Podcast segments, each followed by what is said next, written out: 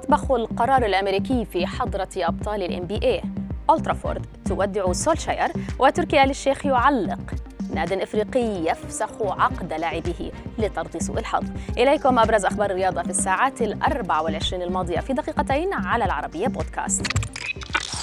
على غير العادة نبدأ أخبارنا اليوم مع عالم كرة السلة وتحديدا ال NBA واستقبال الرئيس الأمريكي جو بايدن لفريق ميلوكي باكس احتفالا بفوزه باللقب الموسم الماضي.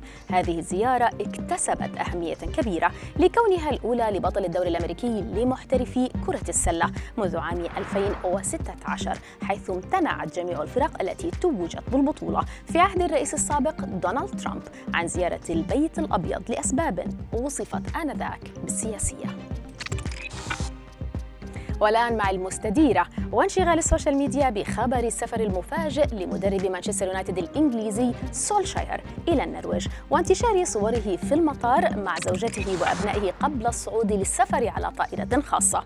تركي آل الشيخ رئيس هيئة الترفيه في السعودية. سخر من مدرب الشياطين الحمر عبر حسابه على تويتر بنشره صورة له وهو يحمل حقائبه قائلا عقبال ما تشيل عفشك وتوحشنا أما عن صحيفة ميل أونلاين فوصفت تصرف المدرب النرويجي كنوع من الهروب ورغبة منه في استعادة تعافيه الذهني بعيدا عن التهديدات التي قد تطال مستقبله مع الشياطين الحمر.